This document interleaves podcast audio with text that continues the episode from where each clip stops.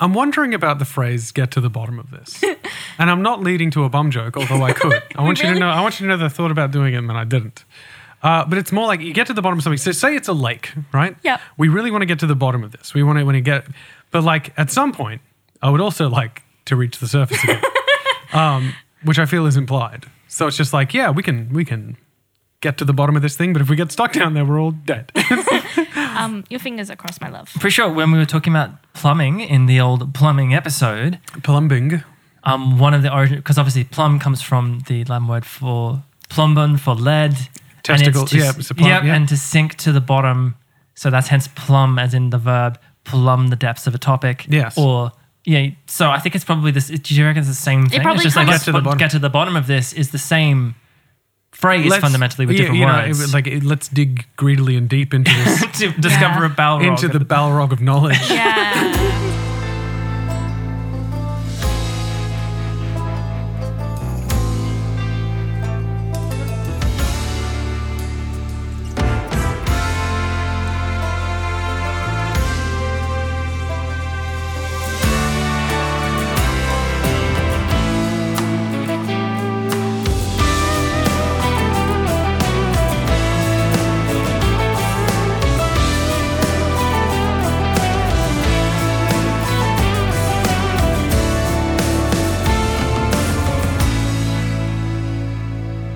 but anyway, um, you it ain't mentioned my fault. you No mentioned getting context. to the bottom of a topic, and I was like, what an excellent sagu.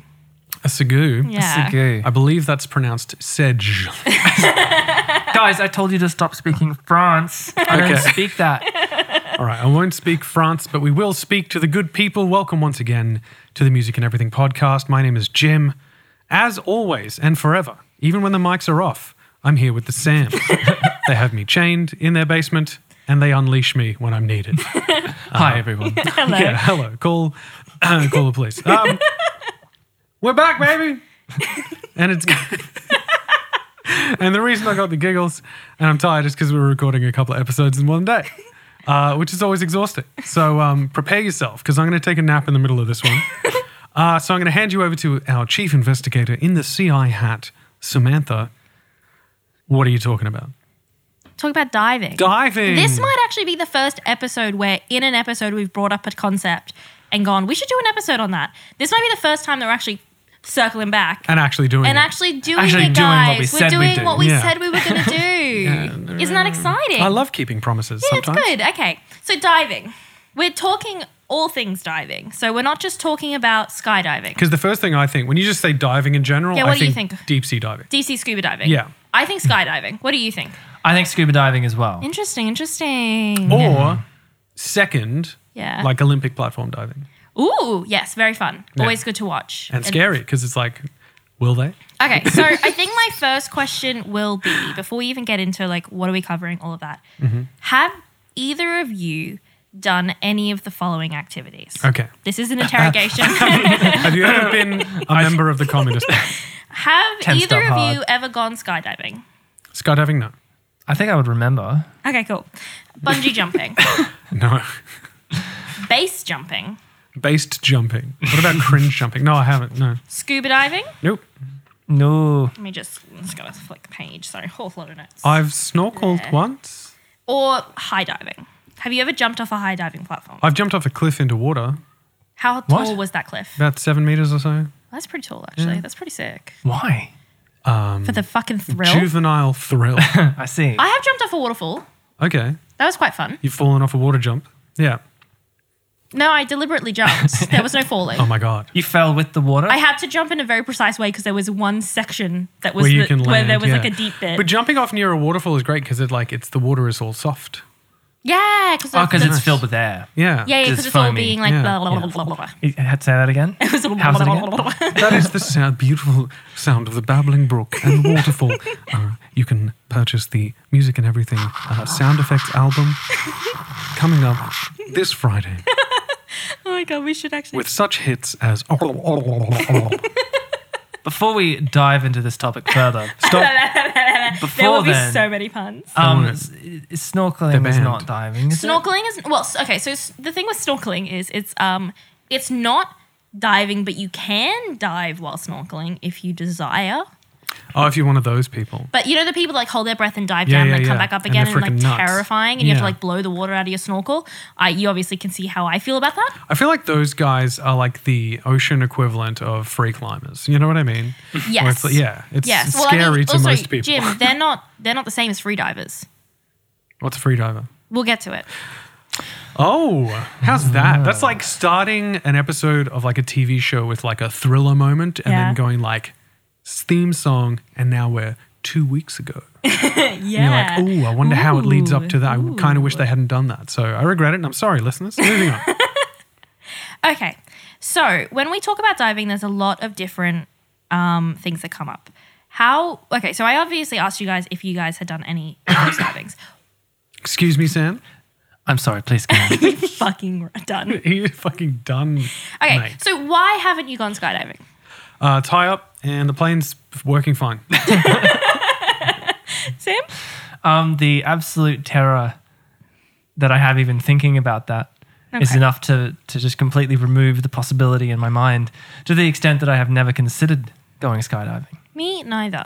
Mm-hmm. Because similar to the caving episode, I feel like we're all share the opinion that the idea of jumping out of a perfectly good airplane is uh, kind of wild. I mean, yes and no. Like, it is a romantic notion. You know, the idea that it's like, you know, ah, it's this exciting, thrilling thing.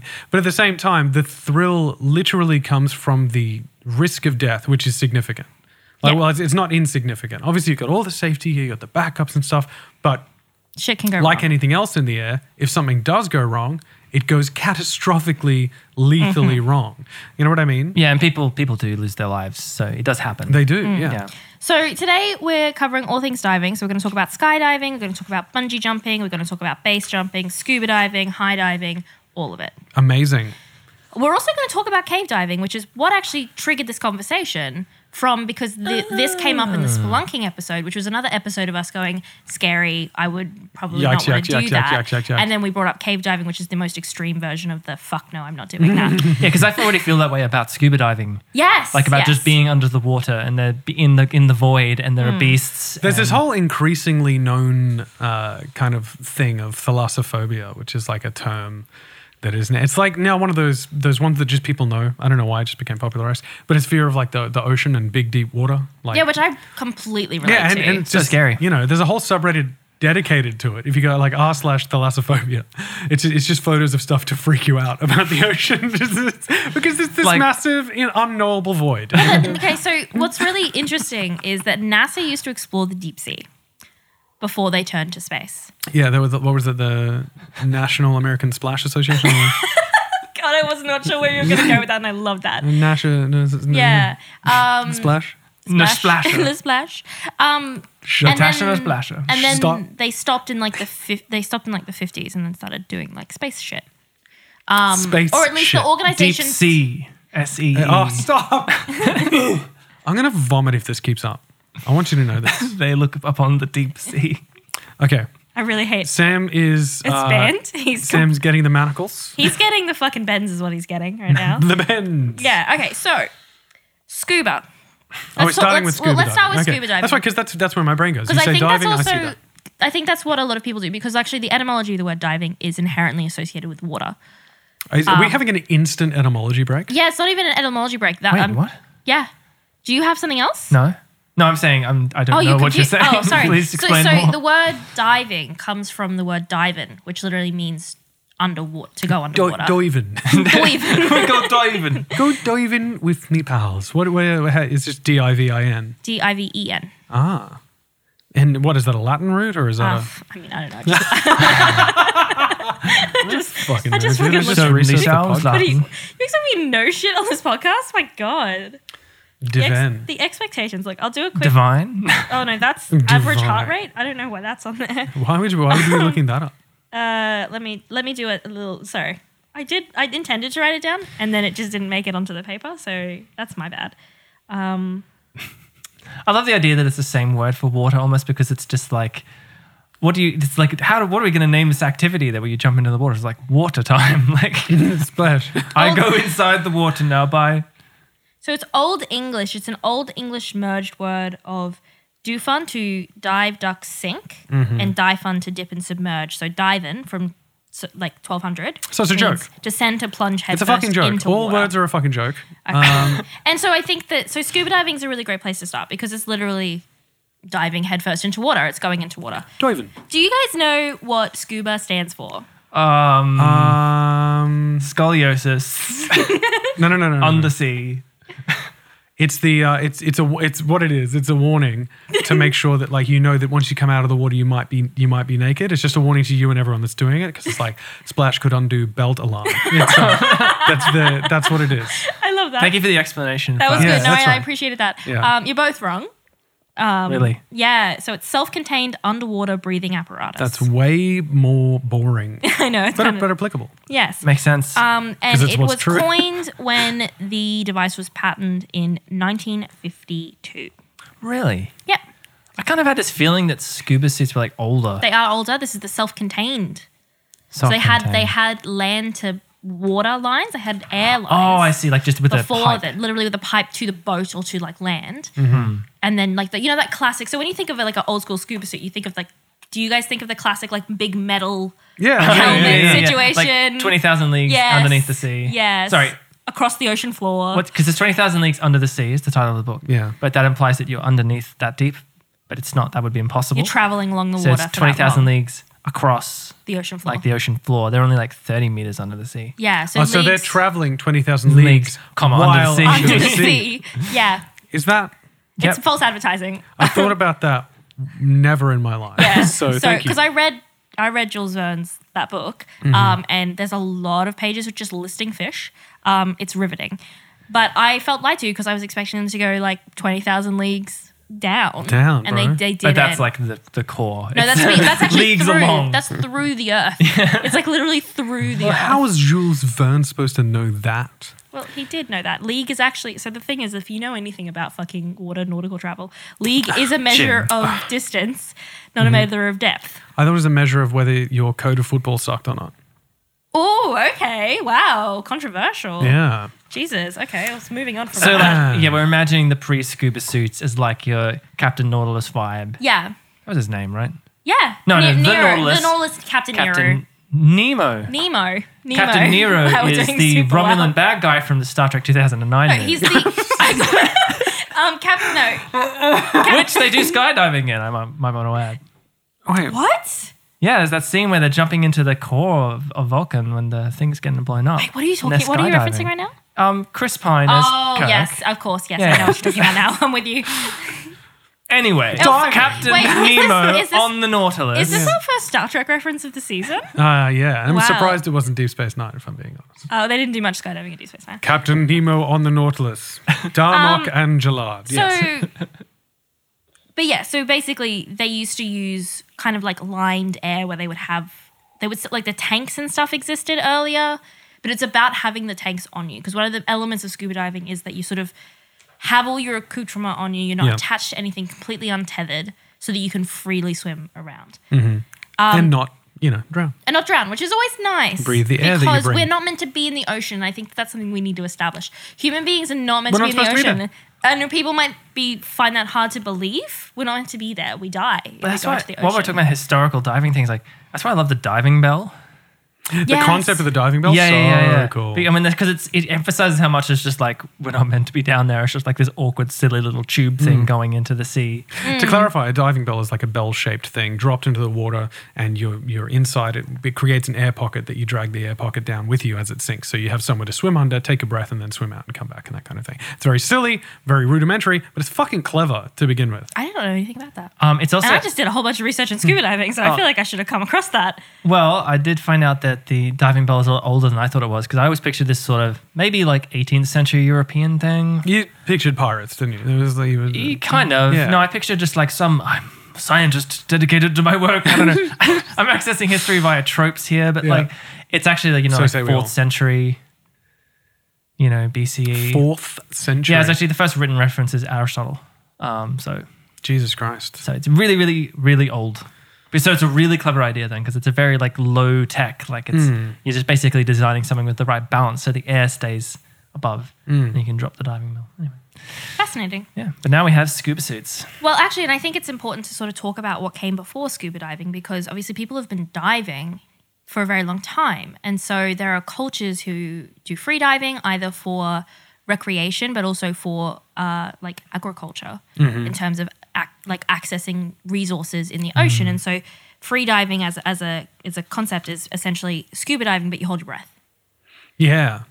So these are the guys that dive down and they get like, you know, they get the abalone, they Abalone get the after, pearls, yeah, they get exactly. like muscles, like they, they and they just and they can hold their breath for minutes. I just don't. Okay.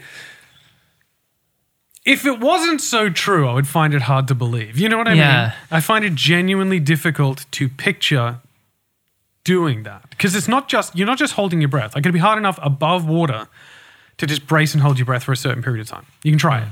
Um, don't. But then if you're if you dive into water and you're also getting going deeper and you're getting pressure Yeah. applied to Yeah. you as well as holding your breath. And for also, that you're long. not just hanging out in the water. Like, Yeah, you you're are swimming propelling in- yourself. yeah, And it's that's what I correct, think it's about crazy. as well. It's like trying to get like 20 meters below or something takes a lot of effort. Like at the time, I've tried to go, oh, whoops, there's something at the bottom of the household pool. and it fell to the bottom. I've got to go get it. And that takes Hmm. Yeah. Mm-hmm. a lot of effort as a as a not a person who's a trained swimmer. It's just you know me just to swim down to the drag bottom yourself down through the water. Yeah. and fight And you the guys don't pressure even of pushing have up. float ass, so like yeah, yeah. Yeah. we don't have float ass to combat. the yeah. sink ass was helping, but it was still a struggle. Yeah. so there's a lot of things that play into like the limit of doing things like free diving. And I think this is kind of where the development of scuba diving kind of came out because like a lot of it was it's kind of a lot of like Asian cultures specifically were really specialized in free diving. So like the Japanese have a long history of pearl diving, like 2,000 years plus history of pearl diving. And in Jeez. fact, in Australia, we had divers who were over here in early colonial periods who were diving for pearls off of Australia. And they were Japanese people because Australians, like white I didn't have the Europeans, skills essentially. Like just there's a whole didn't group of know. people who had the skills to do it. So So they come to it. Yeah, but I okay. My favorite thing about that is that like that's not someone specialized in like diving for subsistence of like oh we get the abalone we get the whatever from the ocean floor. It's like at one point somebody who was doing that got down there and like oh that's nice. and just Yeah. grabbed it, and now it's like, oh, it's a commodity now. Like, we just- yeah, yeah, and I think, and so like there's a there's a limit though. So there's a limit to how deep you can go when you're doing a breath hold, and you're limited by several factors. So you're li- limited by lung capacity, your obviously, your, mortality, personal- your fr- fragile your mortality. capacity to hold your breath. You're limited by the exertion of pressure because the de- the deeper you dive, and this is the thing that's I think most perhaps scary about the ocean is like the the column of water above you just simply weighs down on you. You don't feel it because you're free floating, but it's like the further deeper you go, just the more water that's on you. So the greater pressure is being forced upon you. And so then that creates so the way the gas works is it if you have an increase in pressure, you actually have a decrease in volume. And so then you're kind of if you're if the pressure of your organs, if the pressure on your organs, in particular your lungs increases, Mm-hmm. the capacity to hold air becomes more difficult because you're actually like almost like blowing out the volume Hmm. of your lungs. thanks, I hate it. Yeah, this is one of those things where it's like this is why I don't want to go into the water. It's Yeah. scary, but That's like, not where I go. I don't live. and so there. obviously we're talking about all of these risk factors. The other thing is obviously blacking out while diving. That's the Hmm. biggest one. That's the big one, where, which is why they often won't let you do free diving unless you've been trained in it. And you've, Hmm. Oh, of course, because if you could be, if you're down deep enough and you're like right at the edge of, you're pushing yourself basically, and then you would lose consciousness long before you had the strength to. Get yourself up. Because it, it's not like you can just go, oh, pull me up. Like, Up we go. No, so now we're swimming for the same length of time that you've been swimming so far. yeah, you got to climb upwards. Yeah, and, and also depending on how deep you've gone, you've got to factor in the physiological back up. effects of pressure being released from your body. Fuck yeah. Oh my god, I can't imagine training your lungs to be um have that much uh like capacity, like in terms of you know lung capacity. But not needed even to hold just your breath. volume. It's like your body, your body's ability to transport that oxygen from that s- relatively small amount of breath Yeah. and make it last. Yeah. You know what I mean? Your body has to be so efficient with processing that oxygen. Otherwise, it's not even just about having enough breath. It's being able to utilize the breath that you have because it's all you've got because now you're Hmm. a sea creature. and so scuba diving sort of developed as a way to essentially access the same experience of free diving, but s- but- no, I wouldn't. I wouldn't say like more safely, but just like to people who don't have to go through this specialized training. And so obviously, we should probably talk about like what do you need to scuba dive? You you have to have oxygen tanks. You have a valve, which is either an open valve or a closed valve. And that's for your That's mouth. for your mouth. It Yep. sits in your mouth, and so an open valve means that when you breathe out, bubbles come out, Yeah. and so you're releasing the carbon dioxide into the water. Closed valve means it's actually being circulated back into your tanks, okay. and so those are two different kind of. You have So to what you learn. take it with you. You take it with you essentially, yeah. okay, right. And it's compressed air, which is predominantly oxygen. It's actually a higher oxygen concentration than the air that we breathe. And then it's commonly mixed in with either nitrogen or another inert gas, such as helium. Okay. Um, and there's, a, there's another inert gas as well that they often use because nitrogen has a lot of. Would it be bad- argon? It's another inert. it's- so it's, it's in that. It's in that. So if you imagine a periodic table, the kind of helium. Is Column it farts? down. It's farts, right? Methane is not inert. I don't Okay. think. Me- In Methane fact, is not. combines- Son of a bitch. No, so it's like helium, argon. I was really hoping the joke would land. fluorine, but it all just of these doesn't, things. doesn't add up, does it? But yeah, they so they use nitrogen. Obviously, the air that we breathe.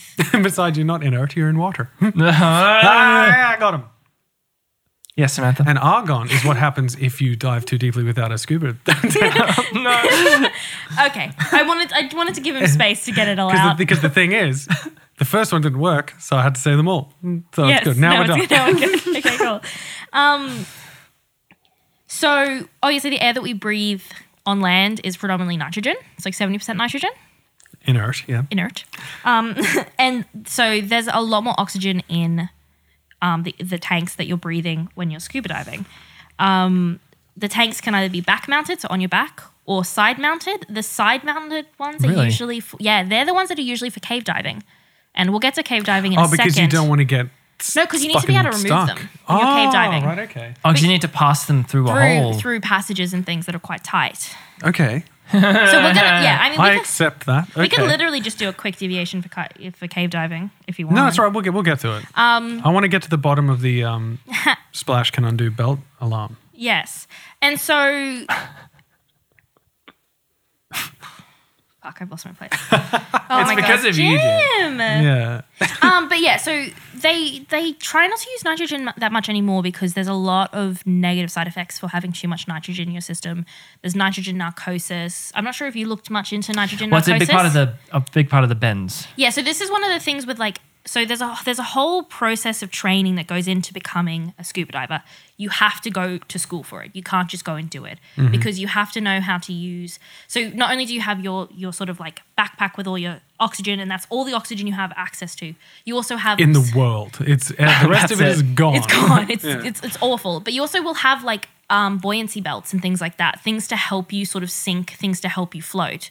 Um, but you have to learn. Yeah, it's really it's really interesting. So, you- but you have to learn how to go down safely, and you have to learn how to come back up safely, because as we're talking about, the pressure, the deeper down you go, the more oxygen you're actually kind of circling into your system. But if you then rise too quickly. You can get kind of bubbles in your blood.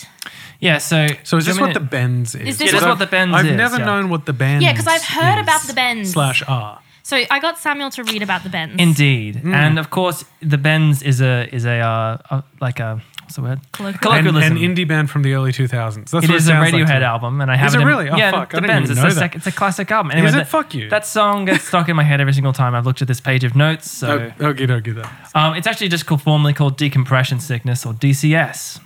Yeah.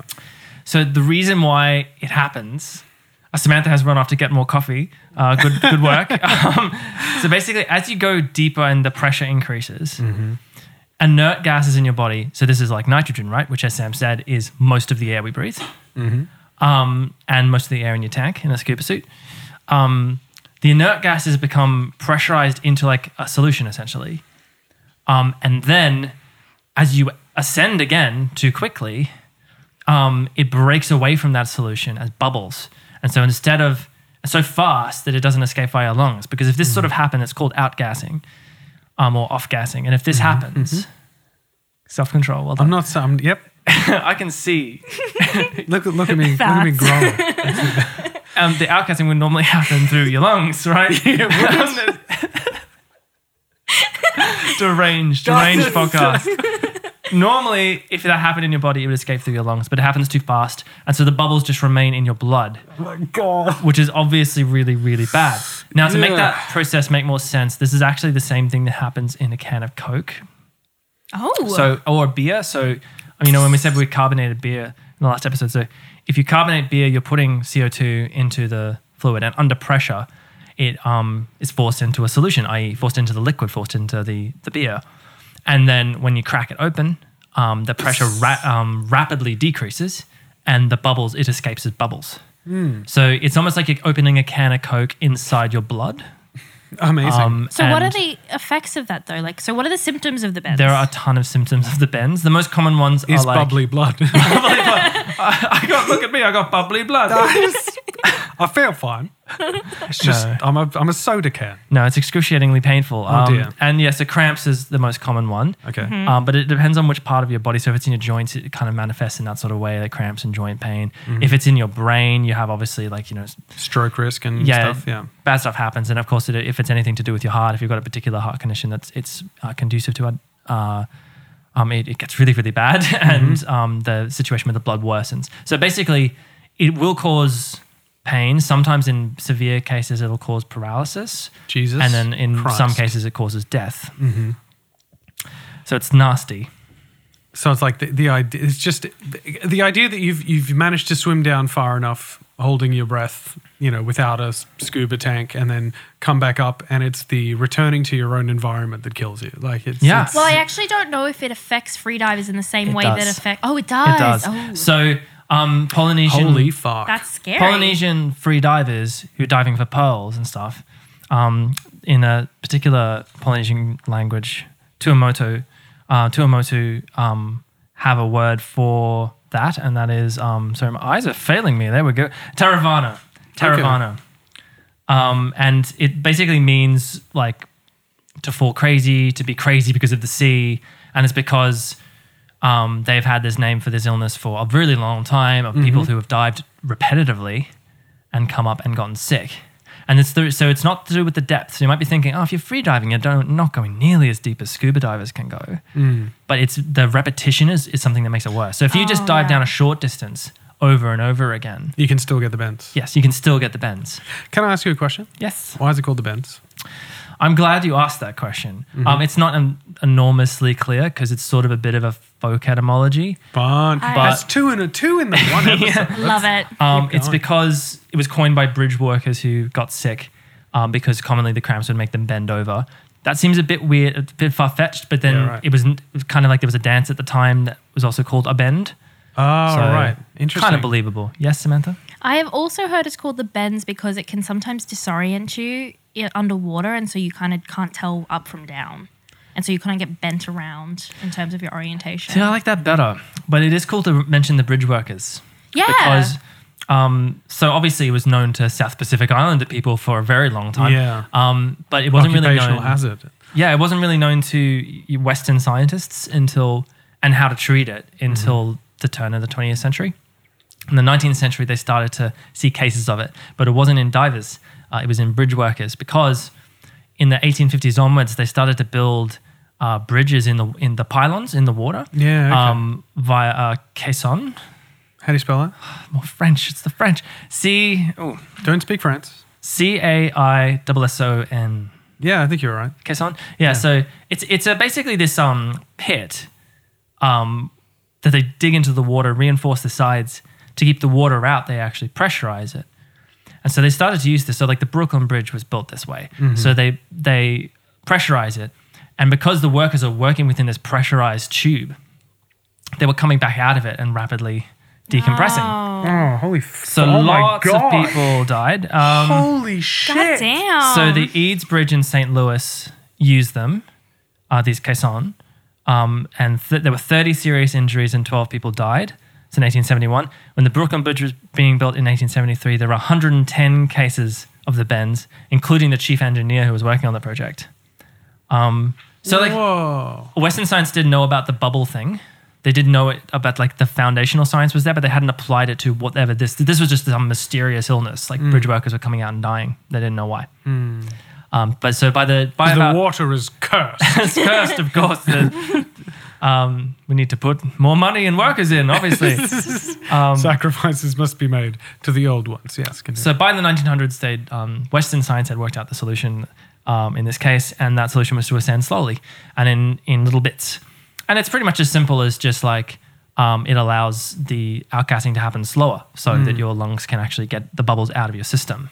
That's chaos. Um, yeah, so like like we're roughly talking like a rule of thumb is like uh, it's really slow. It's like 10 meters a minute.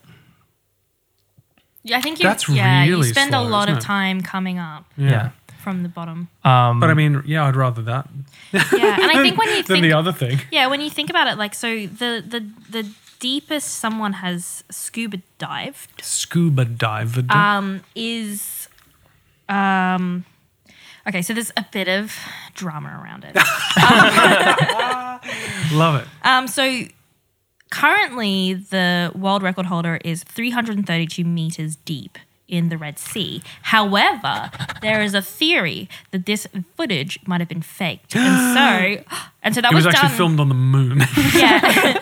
and so the previous record before that one was 318 meters, and that was in 2005. I So mean, much that's less. still deep as fuck. deep as shit. Actually, I want to know how deep the Mariana Trench is, because that's the deepest point in the ocean. yeah, I don't really have a scale for that. Like I know 300 meters, that's very, very deep. I don't like the idea of being down there, but I wonder Well, it's what like you'd see. we've all. I mean, like if you've run, if you've run like a hundred meter race, no. you can picture the start and end of that like a hundred meter track or something like Oh, that. You just do that three and a half times and looking down. and directly downwards into the gaping maw of the earth.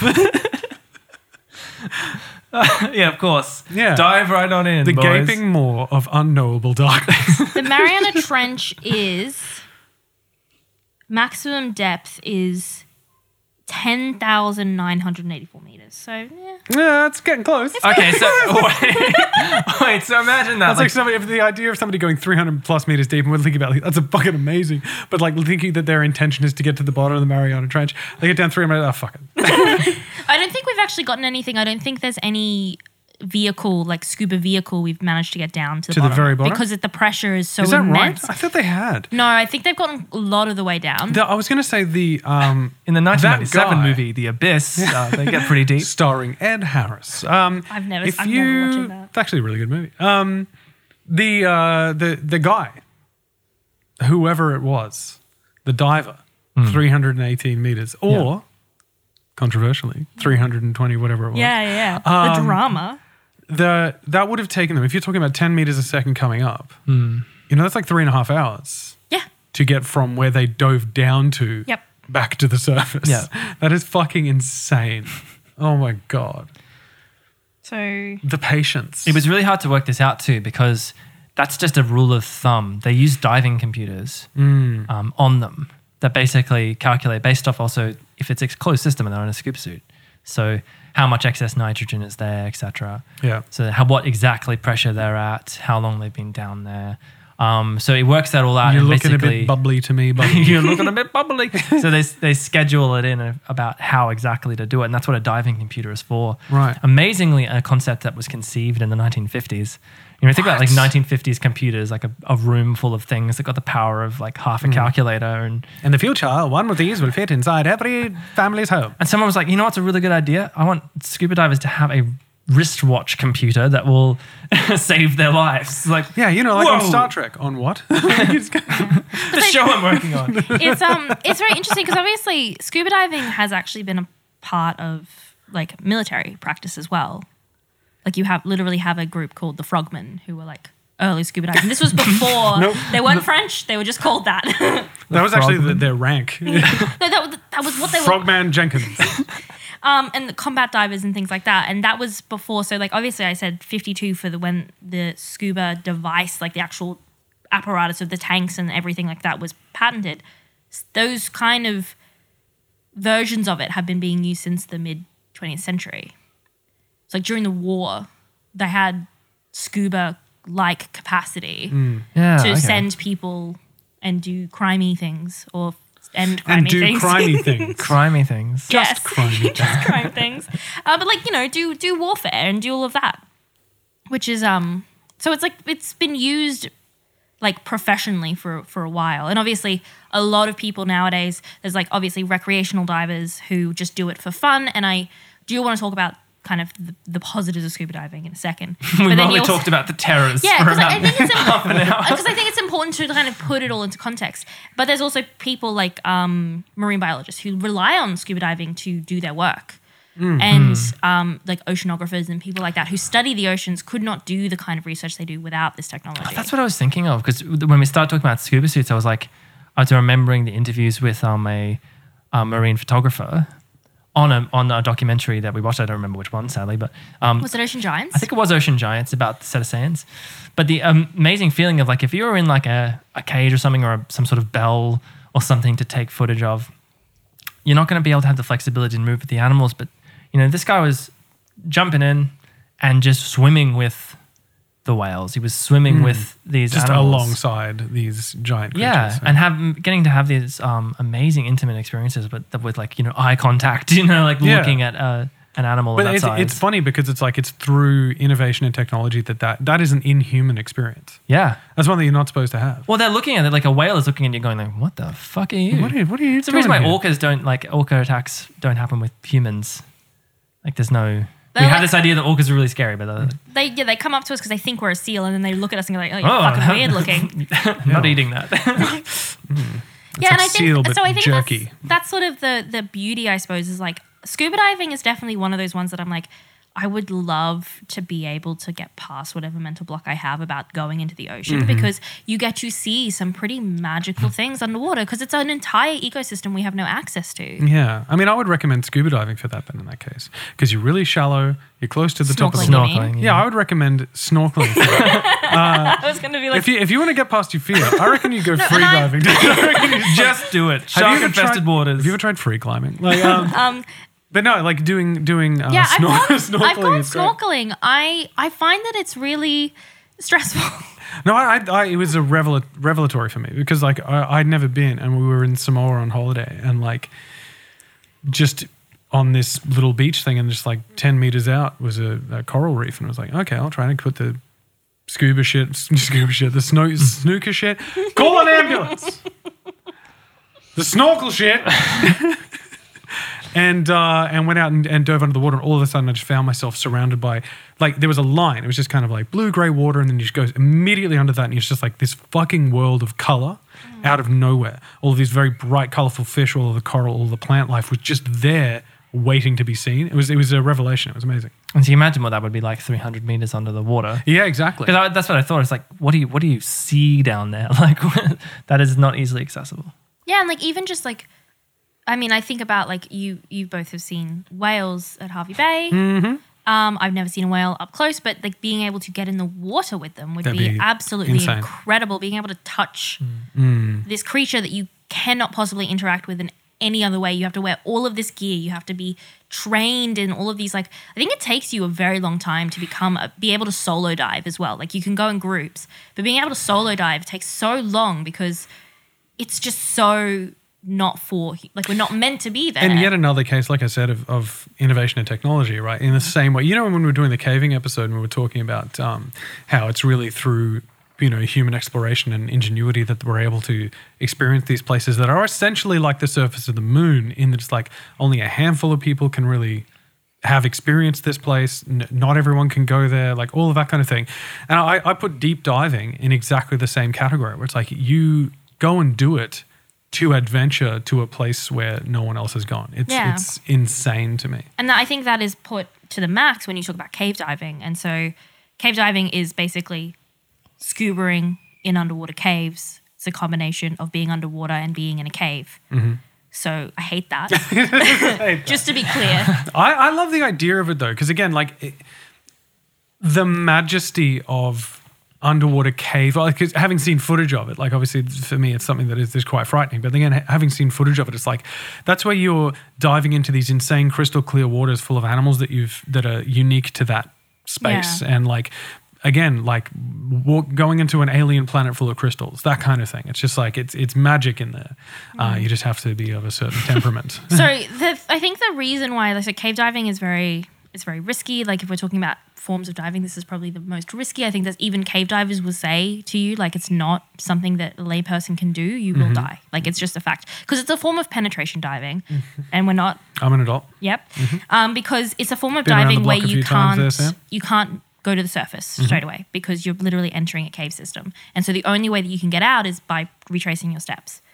And getting out of the cave. There's no cave diving that involves you being able to vertically get out of the situation. Right. And so that's why it's called penetration diving. Mm-hmm.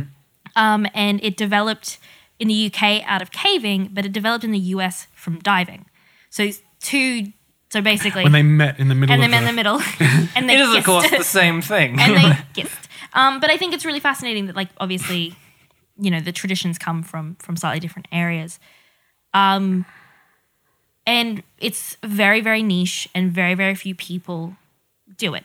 I could see the rewards in terms of like, uh, you know, what Cave has um, said to us a bunch when in their messages with us is that um, you see places that no one has ever seen um, and before, quite possibly. Yeah. Um, but also that places that even if another person will come here, it'll be very few people will ever see it, and, And- that must be even more s- true of cave diving because of just the the sheer difficulty level in in accessing it, let alone getting out alive. Yeah, like the entry point to do cave diving is essentially be an excellent scuba diver, be an excellent caver, and then you can maybe combine the two. Maybe, Maybe. maybe, Good Good because luck to you, lad. there's actually, and I, I thought I had a photo, but I didn't print it out. Uh, sorry, guys. Shame. no, real shame. Um, there's signs in certain caves that are literal signs that have grim reapers on them that say, "Do not go beyond this point. You will die. Here is why you will die. Here's three po- bullet points about why this is a bad idea. Do not go beyond this point. First one is like, there are I literal brought bodies. this sign with me and I went further and I didn't fit, so I've left it here. Like, that's the- yeah, because and so this is where like so when we're talking about so there's obviously lots of risks with cave diving. One of them is running out of oxygen. One of them is losing your guide rope to get out. Another one is damaging your gear. Yeah, of in course, tight like spots. squeezing through a So tight that's why they developed this, the side the side yeah, carry. it's, it's just such a cool idea. I mean, it's really cool. And unfortunately, like, I do think cave diving h- has bad PR because one of the first exposures that I ever had to cave diving was a film called uh, Sanctum, which is literally about people who were caving Mm-hmm. and then doing a little bit of cave diving and then they get trapped and they have to go through the water system and find their way out and everyone dies except one person, Mm-hmm. you know? So fiction ruins reality for you again. Yeah, but Well, also, I'm that so and- claustrophobic. Oh my God. A lot of the times, cave diving reaches the news. It's because of a fatality. So Yeah, exactly. Yeah, because there's a lot of things that can happen. So it's not even just that. It's also, you know, you could have inlet streams that then push you in certain directions. You can have debris that comes out of nowhere that s- masks your vision. You can go from having clear vision to blocked vision very quickly. Mm-hmm.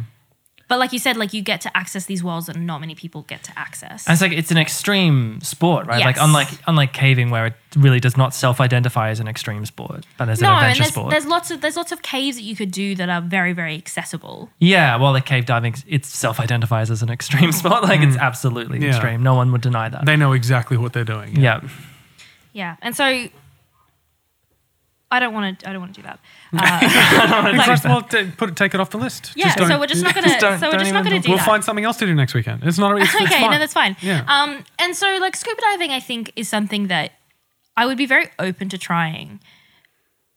I- It's just like I don't know. I think it's just the ocean. It's just the ocean. It's just very big. Like again, like, it's just, the, the sea is big. The that's, I love the big sea. Have you heard of the ocean? It's really large.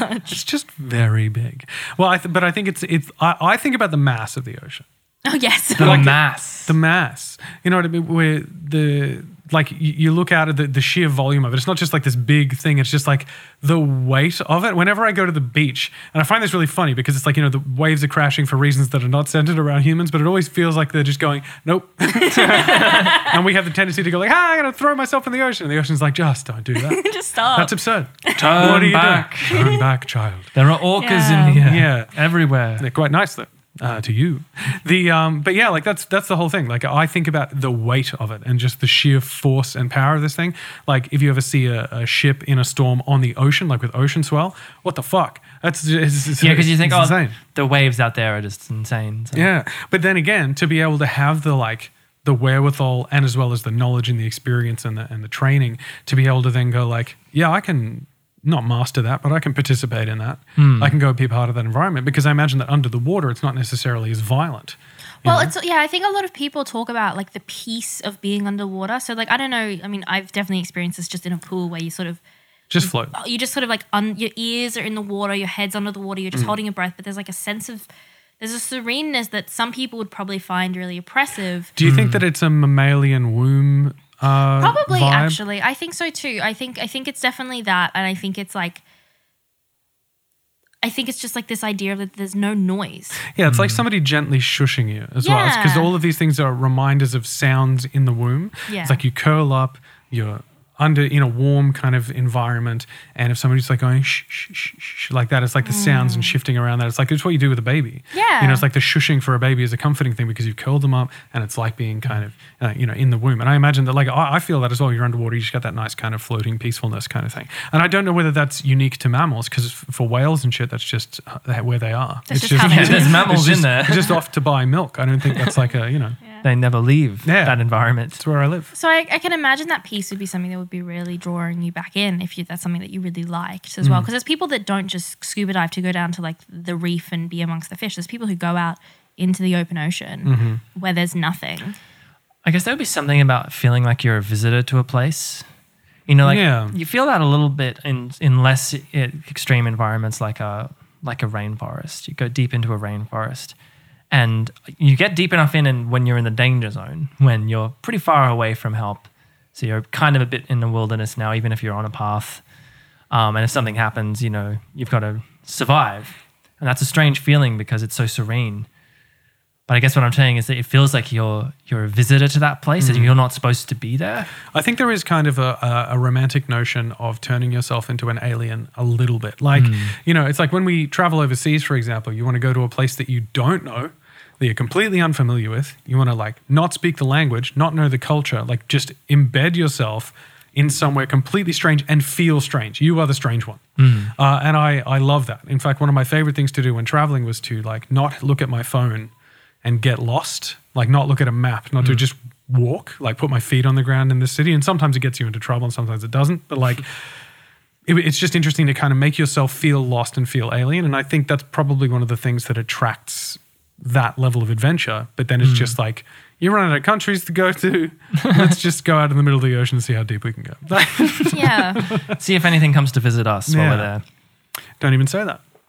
yeah, that's really scary. I don't like that. So what? Okay, so we've we've we've touched on scuba.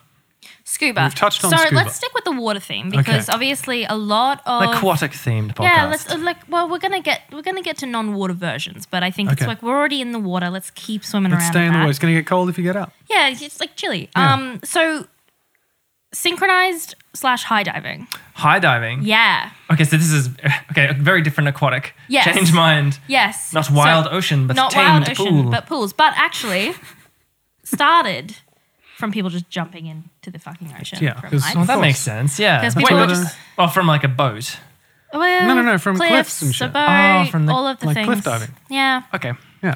cool. Yeah. Not very. See, tall by the way, the cliffs. jump that I did off a cliff was like it was like a school camp thing back Yeah. when I was like a mid teenager, and it's like it was about a six to seven meter uh, cliff just above still water, and there was like a little rock halfway down, so you had to like do a running jump. You couldn't just like hop off.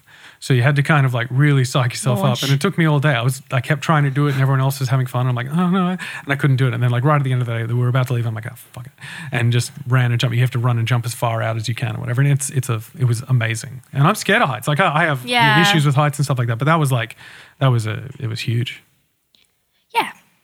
Absolutely. So yeah, that's where this shit comes from. People just Yeah, going yeah. like, people just fuck doing it, for fun. yeah. This will be fine. Because also gymnasts used to do it because they could like do Oh, flips they're- and stuff and then Oh, into yeah. water. But surely as well, because okay, so think about like why the diving techniques that we associate with like high diving, Olympic diving, would that have come from like military? Because Mm-hmm. No. if you think about like, but the navy, like Gymnasts. like you got Horatio it's Hornblower from surely gymnasts. jumping off the. Yeah, but he's not doing the same dives that high divers are doing. He's just diving in He's the water. just diving, in the water. Also, They're he's not a just like- fictional 'cause- character. No, I'm, I'm saying is a, a naval officer. Yeah, or because something, I like don't know. okay, so the way that like a swimmer dives into the pool is about cutting through the water and enter and breaking the surface tension, so you're not just smacking into this like essentially concrete. Mm-hmm. The divers, high divers, and synchronized divers are doing fucking flips in the air for no reason. yeah. and then breaking Flippy the stuff. surf. Yeah, flippy stuff. You know, well, they're surely doing- Hornblower can do a few flips before he goes Yeah. rescues the And so- lady in the water. Mother of God. and so Sam. obviously there's there's static high diving, there's springboard high diving, and there's synchronized high diving. Wait, the sta- there's a sta- is this the Olympic The Mm-hmm. categories? Olympics. So there's the there's the three meter and ten meter just fixed planks, Okay.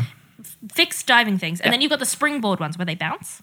Have Oh, you yeah. seen that one? Yeah, I have. Yeah. that's fine. And then you got Those the ones syn- scare me as well. Yeah, that's not good. Because it's like it's. I mean, it's it's unreal watching them do it. Because when they do, they do the little hop and then the middle hop, and then the last one you see it bend so much that it's just like Touching the water. being slightly off center in that, and you're just like, vroom, and then you're just getting flipped somewhere. Well, actually, no. I saw a, a video of a woman actually s- do a, s- a slip in a Yeah. competition where one foot just goes completely off, and it's Yeah. horrible to watch because you're like, "Ah, oh, god. Yeah. Ah, Jesus. Um, and then it was great to see also that. And then here's her next dive, and it was like perfect. I'm Well, like, there's those just a slip. videos of like somebody doing a dive, say like they're doing a backwards flip because ba- the- so they're facing back to the water. They don't know really. They have to like kind Yeah. of judge it, and sh her head gets really close to like Ugh. the dive, and you hear the whole audience go, "Oh, oh okay." yeah, sharp intake of breath around. yeah, and please. so obviously, like we were talking about scuba diving, we're talking about you know the kind of the the, the risks, the fear, the wonder, all of that. High diving's just kind of fun. Yeah, I mean, like it's in a controlled environment. It's a controlled But at environment. the same time, it's like I imagine because for someone like me who responds physically to heights in the way that I do, like the idea of facing that and then going, "I'm jumping off," Yeah. let alone turning around and shuffling back till your toes are just on the edge and kind of doing your thing and getting ready to do your flip Yeah, standing on the toes just oh, off the freaks me edge. out. It's like I, I find that to be just it's so again it's alien to me that someone could just do that and have trained themselves to be that calm in that situation that they could then do a really precise dive. Mm. well, it's Because like they're her- also jumping off 10 meters, which means that if they don't dive properly, if they smack into that water, it's like hitting Yeah, they're gonna- the ground. it's gonna- It They, hurts. and un- undoubtedly, they'd have ways of landing safely if they were. Yes. If they were, because they got a Mm. lot of long time to, to Adjust. shake their body. Yeah. Ten meters is very tall. Mm-hmm. But you know, like a, a lot of the like Olympic divers, they'll train like twenty to a full time week of training. You know, like you know what I mean? Yeah. Like Just Just thirty six do this hours. Of, every day. yeah. So like, it's not that scary. Although oftentimes they train on dry um, landings, like foam pits. Oh right, cool. Yeah, that's oh, fun. really? Surely that would be more dangerous than doing it into the water. Maybe more fun. Mm. More fun. I've never jumped into a foam pit, so I have no idea. It's fun. Is it It's fun? really Okay. really scary. It feels fun. like you you know that like you, it's you're closer to the bottom than you, it seems. However, you don't know. that. Because you're sinking into a void. I don't like no, no, no, no, no. It's okay, an let's go infinite back. void. all drowning in the foam. I don't cubes. like it. No, I don't it's good. like it. It's scary. I recommend it. You should try it once. It is very fun. Mm. Um, but yeah, so like they, they wouldn't be that scared about standing because they'd be so used to standing on their toes at ten meters on a ten meter oh, cliff. and what essentially. about like the handstand start? Yeah, handstand's amazing. That's so sick. But it's it's it's fascinating to me that like like any kind of extreme sport, it is just that. Would you describe diving? do- Does diving identify as an extreme sport, or is it Mm. Definitely just not. like a High sport? diving? No, they just think it's a sport. Extreme usually involves like the the possibility of fatality. But I mean, sure. I mean, I guess not, really. Really, not really. I mean, it, things. I think it's more a fact the fact that so many things would have to go wrong for somebody to be severe. Like, obviously, they could accidentally hit their head on the platform after Yeah. flipping off. Like, there's lots of and different that things. then they would land badly because you wouldn't be Yeah. able to correct. If you're going up 10 meters and you go, oh, as you slipped and you just basically fall, they Yeah. would be able to just turn into a proper dive and dive Yeah. safely. but if you've knocked yourself out, for instance, but like those things are so rare. Whereas I feel like with scuba diving or like when we talk about skydiving, Mm-hmm. There is a really increased it's an risk. of- increased yeah. risk, because yeah. when one thing goes wrong, it all goes wrong. Yeah, it's, it's funny putting these things in the same category because of the diving element, but like one is just like this one is just like it's this like a gymnastic esque like piece of showmanship like and athleticism. It seems so strange to combine in the same category, but you know I, what I love as well is like, so they get to the end of the plank and then on the t- let's say the ten meter one because that's always the one I think of, and it all is dependent on that what they do there. They can't change that much in the air. no, they can't flip too many times. They're Yeah, yeah. kind of they, they and are, if they if they get the angle wrong, so like they need to get height, they need to get distance, Mm. and they need to get like momentum. And if they don't have those that right and the angular momentum right, well then They're not gonna they hit can't the target. correct it in time. They Yeah. can't give themselves more momentum. Yeah. So like we see a dive and it's this whole thing, and we see the landing, and with that we go, oh wow, isn't that amazing? But it really all happens in basically in the, the, first push off. Yeah. Yeah. push off, yeah. Especially because, like, obviously, the most uh, entertaining part of diving is that they're jumping from 10 meters in the air, doing all this shit, and then they're um, last objective is to let n- their entrance into the water make no dent. They're like there the will be no littlest. record of this ever happening. and I think that that's absolutely wild that you're like, they're, they're doing so much shit and then they have Yeah. to think about entering at such a point that you don't notice that they've entered. I'm flying with the grace of a twisting butterfly. Let n- tell no one. That's and it looks like basically- they're sucked into the thing, like somebody's pulling them into Or the you're just water. watching it in reverse, kind of thing. Um, yeah, and so they make this tiny splish, and the reasons why they do is really awesome and more convoluted than I thought it was because I Oh, thought it was just the fun. position of their body or something. But it's basically so it's explained best by thinking about what creates a splash. So you, you break the tension of the water right with your hands. That's an unavoidable splash, obviously. No matter what, they're going to break the tension of the water. And then, uh, and then the body goes into the water, and you'll notice that there's a, another splash that happens afterwards. So if you just like bomb dive into a pool, Which we all have many times. of course, there's So the much first fun. really big splash as you break the Yes. water tension violently, and then Yeah. that's called the Worthington Jet. I'm sorry. The Worthington Jet then arrives. the Worthington Jet sounds like a dance that was developed from a stolen genre of music. so the reason why the Worthington Jet happens Mm-hmm. is because you're falling violently into the water. You're actually dragging a massive pocket of air with you Mm. as you break the surface. So as your body sinks deeper, that pocket of air breaks Mm. apart. And then that air rushes to the surface. And because of the relative pressure of a massive pool, the water says, "Get out of here!" yeah, and it pushes the, the jet up again. Yeah, Wow. The Worthington Jet. Worthington Jet. Do so, you know why it's called that? No. and we're not going to look up. Okay, fine. Okay, you guys look it up yourselves. You listen to this podcast for edutainment, and you're getting neither. Go about your business. So the first splash, the unavoidable splash, is minimized by what they call a rip splash, Okay, where they kind of hold their hands together, um, palms down. and with, I'm like not sure- fingers, I in, can't do it 'cause fingers I'm not interlocked. coordinated. Yeah, it's sort of fingers in like it creates like a sort of rectangle, and the palms down like that means the elbows come in like Okay. this, and it creates this little rectangular hole that your body sort of passes through. like, Right. Okay. So it breaks it really smoothly. It's called a rip splash because it actually sounds like it, and if you listen to it, you can actually hear that sort of Interesting. really cool.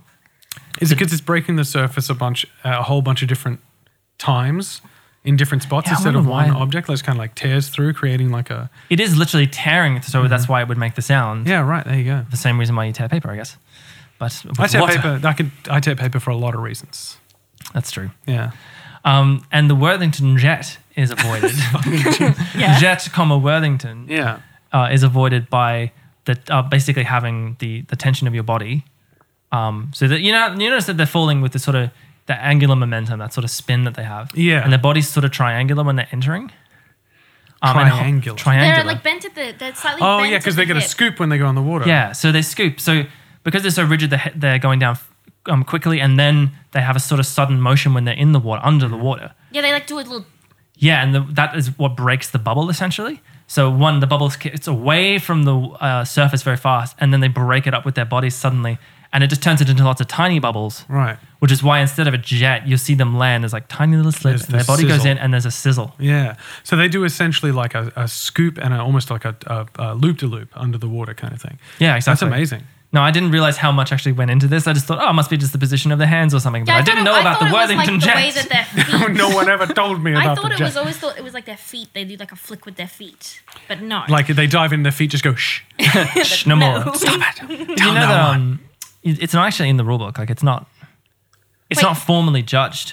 what? The Yeah, yeah. splash. It just falls under like your your subjective assessment sort of vibe. So it is assessed. Like you know, a lot of stuff in the gymnastics is showing the lineage of gymnastics, right? Hmm. Yeah. But like, uh, yeah, yeah, it's just judged as part of a, a subjective. Yeah, like this isn't assessment, part yeah. of the uh, literal criteria, the specific criteria, but No. it's just like, yeah, it didn't look so good.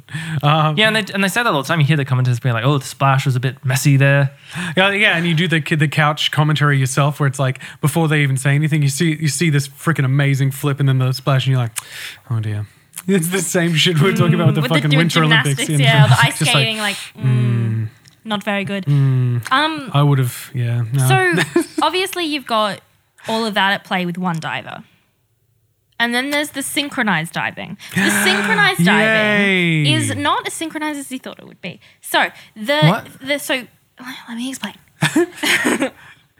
What? What? Okay, so obviously you have two divers of the same gender and they perform similar dives at the same time. So when I say similar dives, the dives can be different, but they have to rotate on a similar axis. So, for example, Okay. you can have one diver performing a forward one and a half somersault pike, which everyone obviously knows what that is, I don't.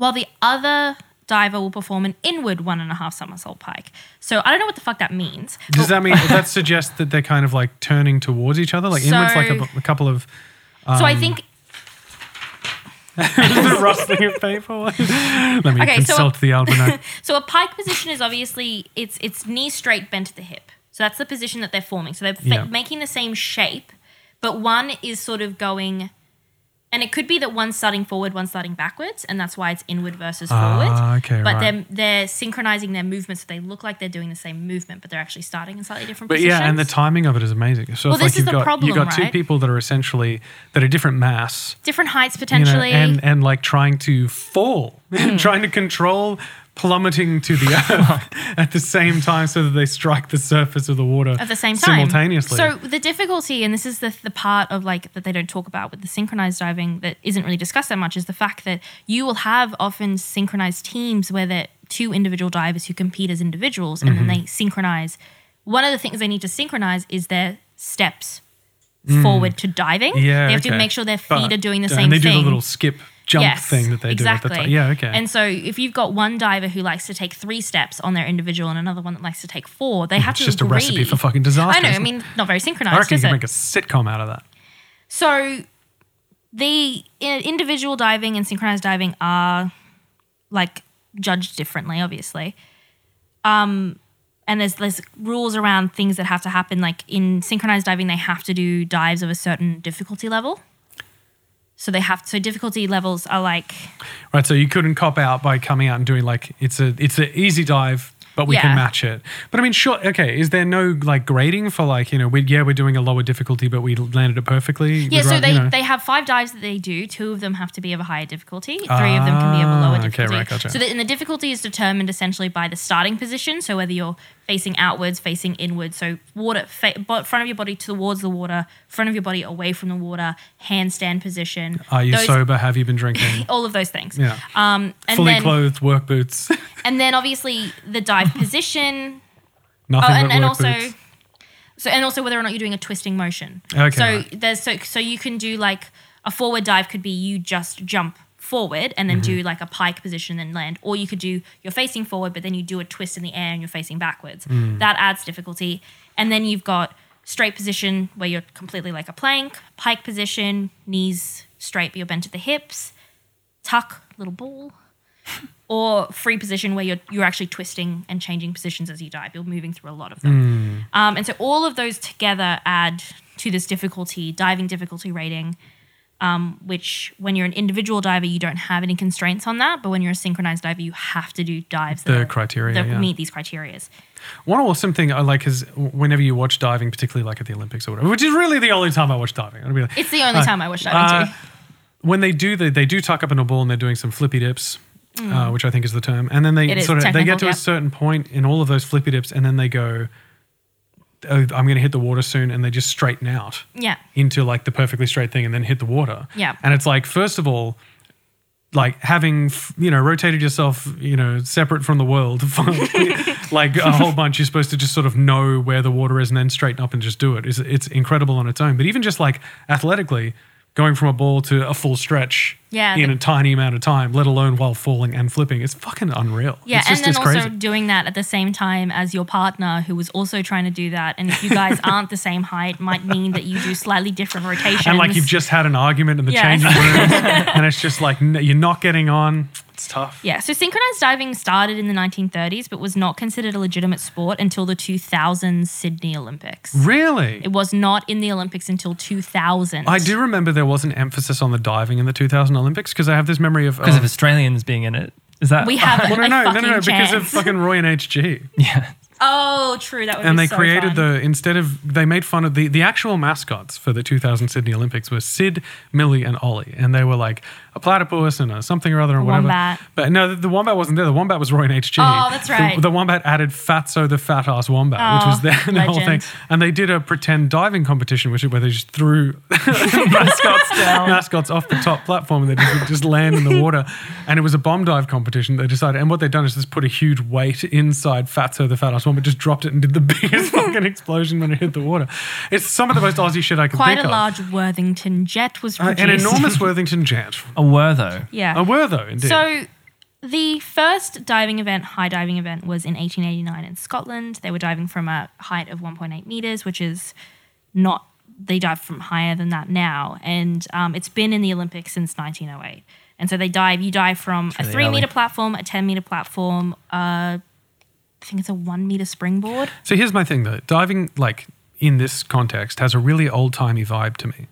So it's like as a sport, you were saying that it's you know gymnasts would y- use it. It was from a gymnastic kind of basis. Like how long is that as a sport as we know it been around, Long or time. is it like that 1908 kind of? Um, I think that it's been done sort of like recreationally as like a fun thing for a while before that. So obviously the first actual diving event as a sport was in 1889. So Okay. it's before then. Keeping Yeah. in mind that that's the era in which we have like the um, codification of sports and stuff. You know, where like you have organizations that in- in Europe that administer. yeah, we, European we sports. keep doing this thing. Why don't we put some rules around it? You know? Yeah, it's like how like curling has been played for a really long Yeah. time, but Don't has you only- worry. only became a Sometime sport at this one season we're particular going to time. do an update on the we're curling going to situation. update. We'll, we'll keep you guys in the loop. yeah, we're going to let you know if anything's changed about the curling situation. By the way, it doesn't surprise me at all that synchronized diving is started in the 1930s. It's- I don't know why. It just fits in my brain. just Like I'm makes sense. picturing like the striped Yeah, trousers. yeah, Trousers. yeah, Yes. exactly. And the like I little said, it hats. has an old timey vibe. Yeah. It, it feels it feels old timey. But see, that's fucking awesome though. I mean, like the the cliff diving aspect and like knowing that that's obviously where this stuff started, or it's just people f- jumping into water from a height for a lark. And then going like, oh, you know, should make a sport out of this. escalating it to like something. Oh, I'll do a flip this time. Yeah. you know, you can really see how that would naturally grow into something that, that now is like an elite level, Yeah. freakish human performance level sport kind of thing, which is really cool. Just thinking about it, it started with somebody just going, "Oh yeah, I reckon I could jump off this. I reckon I'll survive," I'll do a flip. and then somebody going like, "Do a flip." yeah. so that's all the water diving. was. um Talk to me about dry dives. Yeah, so, which is um, not a term. No, I, there is a term. I think it's literally called. It's literally called like air diving. Is like what this group next group of things are called. Mm-hmm. We call them diving, but like etymologically speaking, diving is about Stop it. water, so Yeah. Mm-hmm. it's air diving or skydiving.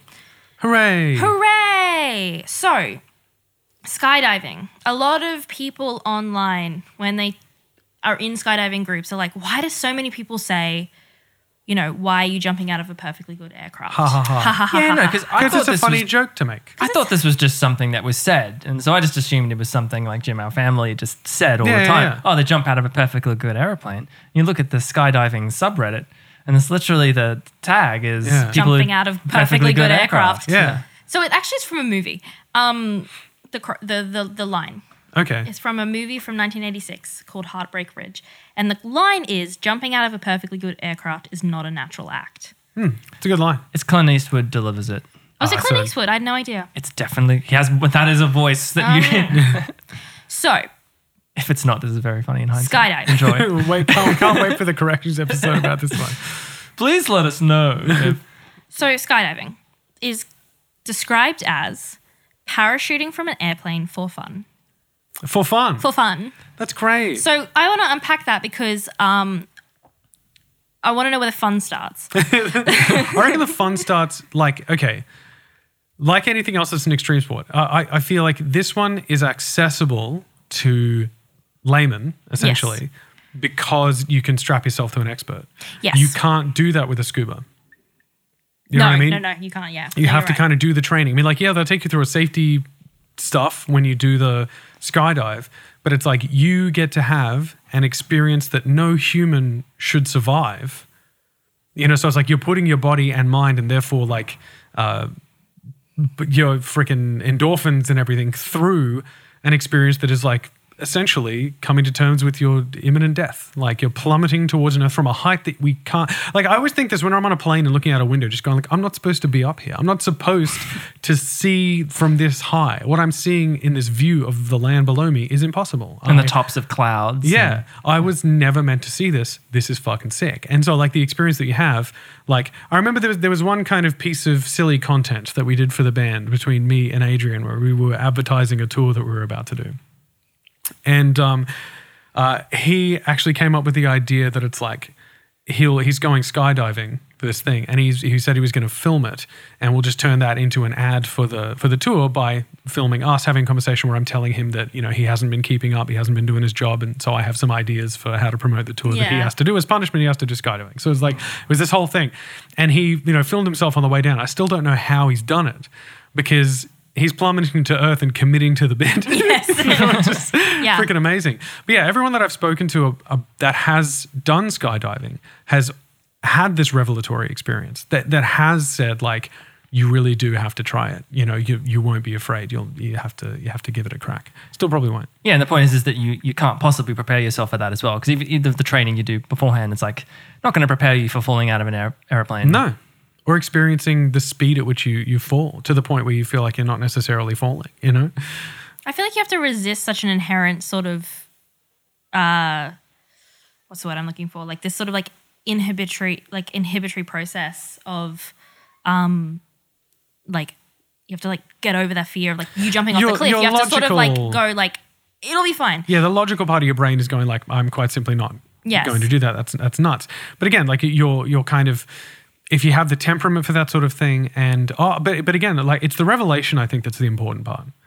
It's not like just the thrill or the you know like hey we're going to do something wacky. It's whatever. It's like forcing yourself almost into a position where your brain is automatically coming to terms with your mortality. You know, it's coming to terms with the fact that, you know, you're doing something that you, oh, look, we're plummeting. It's time to accept that. And so th- there's like a, I don't know, people walk away with like a, a rush and, and there's a peace to it and stuff like that. So the important thing to also clarify here is that skydiving is actually just the falling part. Once you've opened your parachute, you're parachuting. And so there's That's, people that uh, feels right to me. You But no, know it what it doesn't. that means that skydiving isn't a complete thing because it just means the bit where you would otherwise be dead is skydiving. Skydiving is the part where you fall, where you where you take control of your life is parachuting. That's- and so there's there's fringe elements of skydiving. So obviously you've got the tandem skydiving where you're attached to somebody. You've got solo skydiving where you do it by yourself. There's group skydiving where you're a whole group of people, and some people like to do the thing where they like hold hands in the air as they but go that's, down. that's amazing. It's cute, yeah. But then you've got base jumping. Okay. Do you know that base is an acronym? Okay, yeah. Ah. Well, I have always seen it in caps, but then I wondered what is that an acronym of? Do you want to know what it is? An, do you want to Well, guess? technically- do you want to wait. guess what it's an acronym of? Yeah. Um, let, let me just give me a. Bananas and sausages. Oh wow, it's it's just food, isn't it? An eggs. An X. Yeah. The A is, is it's like a lowercase A. Jim, what do you think base Uh, jumping behind stands for? all success, colon eggs? excrement. So no, um, again, again, you guys are failing these acronym quizzes. Um, it's really ex- uh, sad. Buildings, antennas, spans, which means bridges, and the earth, which means cliffs. Base What? buildings. it's the shit we jump off. it's the stuff that they jump off. They don't jump from planes. They jump from fixed locations. They they jump. They just jump. They just jump Surely off buildings. there's a better name for this. Oh, well, Base jumping is Feel free to go sick. and so so go and talk to them about that. It's based. Yeah. You know, go and You know Um, talk to what? them. Confront them. These are people known to be afraid. So it developed out of skydiving um, and was considered more dangerous than skydiving. Oh, and another thing that's important to mention so obviously, you do have sort of like military applications of skydiving with paratroopers. The difference between skydiving and paratroopers is skydivers release their parachutes l- closer to the earth. Um, so you're saying like your World War II era? yeah, they, they paratrooping. would they they release their parachutes immediately. There's jump and parachute, They jump and parachute. They're parachuting actually. That's why they're called paratroopers. not skid skidite skitrit skid Sky Troopers, which is sick. Actually, they should have called them Sky Troopers. I don't know why they. Do you reckon Yeah. skydiving would have occurred to them at that time period? Because with paratrooping, it was just like, oh, and then you could also just jump out for a while if For you a want while, To. Yeah, I think so. Yeah. Well, because one of the things that's um It's not really in the So obviously, handbook, I assume. uh, an impo- another important thing to mention about skydiving is they needed parachutes first, Okay, right. Yeah, no, that's good. which is like Thank you for clarifying. um, I don't know when parachutes were invented. Nor do I. Oh fuck. Okay, that's oh fine. God, I'll look it damn up. Hang on. I Okay, well- imagine it's before the plane. Yeah, I think it's like I think it's actually with hot air balloons. Well, yeah, I mean, yeah. Yeah. So let me just so just to talk about base jumping. Yeah. So it's made from lower altitudes, which means they actually move slower than skydivers, but because they're jumping in sometimes urban environments or like not not like con- controlled environments, they have very small areas in which to land and they have less time to actually correct for landing in their parachuting phase. Right. And so it's actually got one of the highest death rates of any extreme sport. I would, but the thing is, I wouldn't be surprised by that. no. I wouldn't, but it's like when, whenever you, because sometimes I'll, I'll do a thing where it's like, I want to experience this kind of thing, you know, voyeuristically, like, you know, and, uh, and vicariously through you know, watching somebody else do it. Because again, this is this is not something that I'm going to go and become a specialist in and then do. God, no. Because Uh, it's just not in me to do that. But it is still amazing. So I- I'll, I'll watch like base jumping compilations on YouTube, or, which is, uh, I recommend doing it. It might freak you out if you go and watch it and go, like, oh my God. But at the same time, you're watching it, it's just this majesty and insane experience, particularly when they start doing the, the kind of bodysuit. Um, Oh, The yes, wingsuit? the, The wingsuit wingsuits, Wingsuit. they're really cool. it's, in, it's absolutely crazy because it's just a dude jumping off a cliff, but then going like, but what if I was a bird? And it's like, and, they, and they'll just, just soar down into a, a place that's open enough and then open their parachute and then go. Yeah. But you watch the kind of people that do it and the kind of tone that they have about it. Is it like when they say their cool kind of goodbyes to each other at the top, it, it is in that kind of like, hey man, all right man kind of tone. Yeah. They're all pretty chill, but at the same time, it does have a finality to it. like the way that they're saying goodbye is very much like a, I hope to see Yeah. you at the bottom kind of thing. It's just like they, they know what they're doing. yeah, and I feel like they're, they're really capitalizing on sort of like the adrenaline aspect that probably makes this so addictive. So I think you looked a little bit into adrenaline. Yeah. No, well, okay. The first thing I want to say about adrenaline is we, we almost use that as like a like- like an idiom, like a word to describe fight or flight response. Yeah. Because adrenaline is a key hormone in fight or flight response. It's kind of the triggering one. Yeah. But it's what we're actually talking about is the fight or flight response. Okay, so What essentially that is is So Oh, it better be a fucking flight response in this case. and of course like yeah, like obviously it's it's actually formally called the um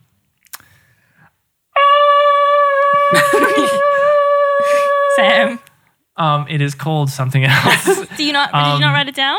No, and my memory is failing me. But it's the reason why it has another name is because obviously it's flight, uh, f- or freeze. freeze, Yeah. um, and also in, in Faint. terms of faint, yeah, and, and like in social circumstances, we often say fawn as well. Mm. So they're really going with the F's thing. It's just like, there could be another one, but we didn't include it because it started with a B. Um, yeah, so you know, it's basically a state that your body gets put in that is, uh, a state of stress. It's like a parasympathetic process. What do you mean by that? Like it's, a it's- sympathy because the falling part is the sympathetic part, but when you lose your parachute, then you're parasympathetic. No, Have it- you been paying attention? It's like it's like it triggers like a like a uh, a cortisol. Yeah, it triggers lots of situation. things. So like, um, basically, your body, your part of your brain that that senses danger, works so much faster than the part of you that's that gives you consciousness. um, so, so it there's a part of your brain that senses danger, and it's a lot more dumb than the part of your brain that thinky thinky parts that you, that you think with every day. Yeah. Um, and anyone who suffers from anxiety, this is not news to you. No, not at all. I love it. It's So- just, just like, you know, enjoy your meal. You too. Gong. Boss music is playing. yeah, so there's a part of, the parts of your brain that are, that, are, that control the boss music will trigger an adrenaline response before you're aware of something happening to you. Hmm. This is actually one of the reasons why if somebody shocks you, you know, if somebody shocks you by turning a corner or something, Yeah. you didn't expect them to be there, and it could be like your lifelong love is there, like your soulmate. But before But you you, still have lash out recognized, and they're dead now. in that moment, they're just like unknown, and your whole body's in terror. Yeah. and that's because that part of your brain has activated all of that without Yeah. you even What an the idiot. recognition. What an bit. idiot. What an idiot! it's my wife, you idiot. but it's there. Like this stuff predates all the th- smart thinky thinky parts of Yeah. human beings. This is just the part of you that's evolved with all other animals to fear predators and Yeah. stuff.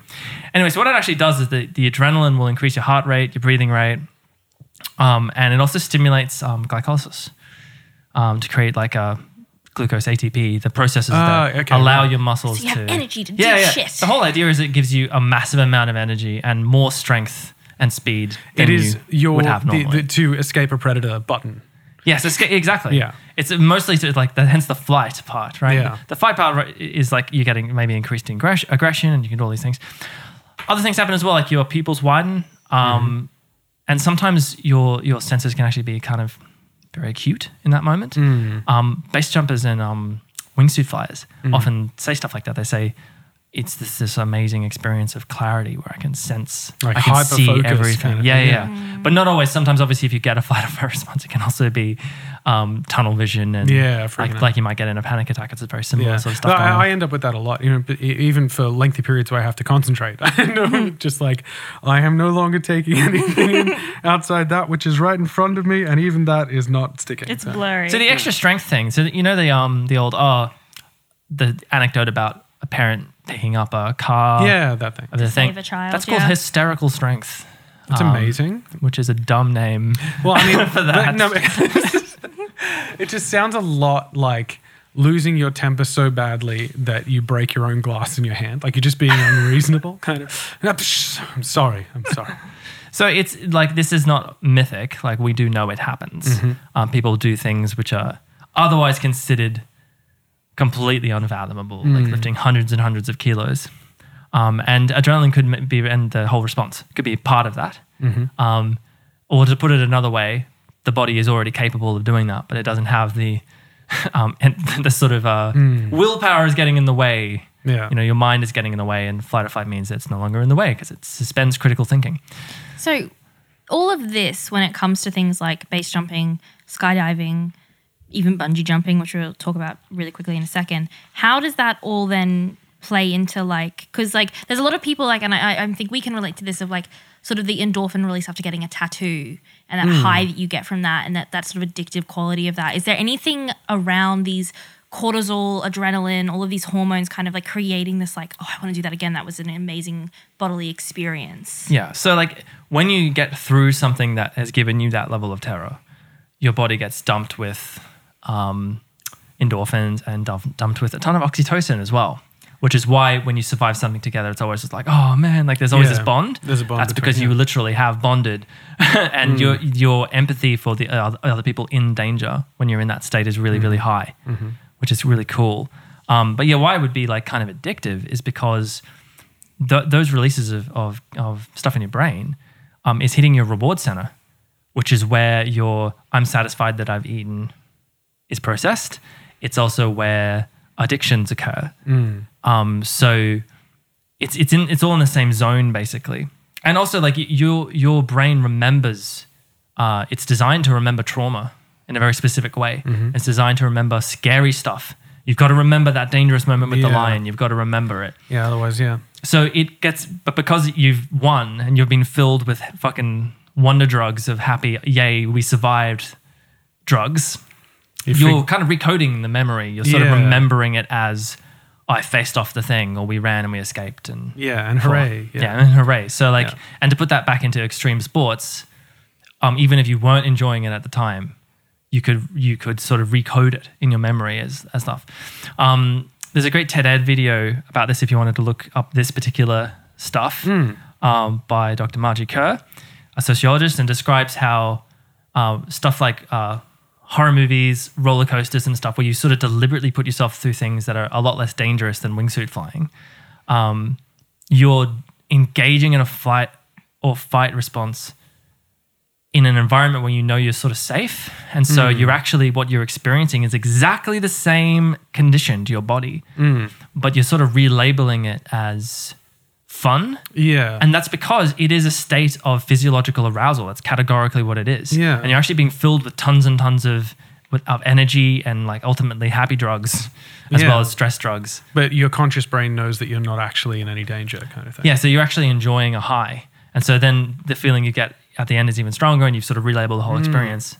And so that's the kind of like the the the sort of uh, like brain chemistry of thrill seeking. Yeah. So like you could do one jump and you could be like, that was really terrifying. But then you sort of get all that happy drugs and you go like, oh, that was kind of fun though. Like this energy is great. And then you do another dr- another one. You know what to expect, and so Yeah. it becomes even more enjoyable because you can kind of be in the moment and take it But in. I and then don't you do think more and more. i and I think it more. would be very rare that somebody would land from uh, a skydive and not go like, "Oh my god, that was amazing." You know what I mean? Yeah, you're that's like you're true, fully yeah. overwhelmed and now you're safe on the ground, kind of thing. It was like I remember I took my oldest in a for a helicopter ride. We were on, on holiday and we, would Mm.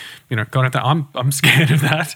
Um, and she sat up the front, and did the whole thing, and when we got off and went in, like, I was buzzing. It was amazing, and she was just flipping out. Like she was just, you know, you- oh, just yelling about everything that we'd seen and like totally over the moon. And I imagine that that is quite reflective of what people were like after that uh, Hmm. Yeah. kind of experience.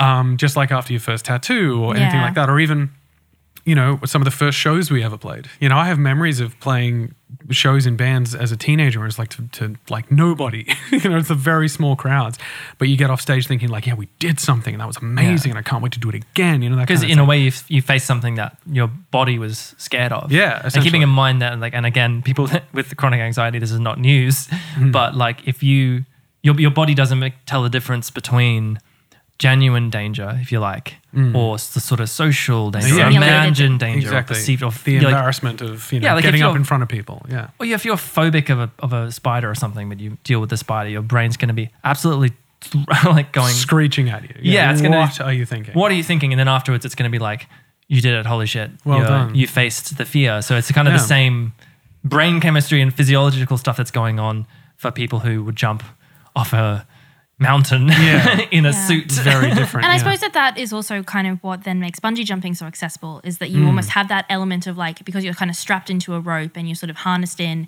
It's a safer version of skydiving because you still get all the adrenaline rush of the falling of Yeah. a skydive, for instance, but you are tethered to I something. feel like for me in my head, right.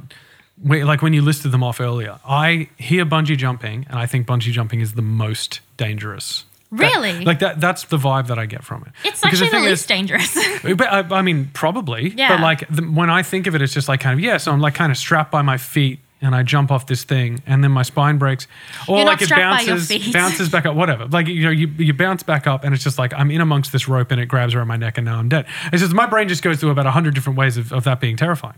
well, you're gonna love all the variations of bungee Let's jumping. fucking go. Oh, before dude. you do, the fight or flight response is called acute stress response or Thank you. hyperarousal, which I did actually write down right in It's front of right in front of you, Go right on. there. Yeah, Yeah. okay, brilliant. Okay, so then like bungee jumping is I think the one that a lot of people um probably would have done more than like if you had to ask people have you gone skydiving or have you gone bungee jumping i feel like more people will do bungee jumping because it's more accessible there's more places you can do it like if you go to new zealand it's one of the, the activities you do there is Is go there one bungee of the jumping activities one does there? one Yeah, does 'cause that. I'm, I'm not. have not done it. Um, and so, etym- etymologically speaking, third etymology in here. Oh my bungee, God. spelled B U N G double E. Don't tell me this is an Originates- acronym.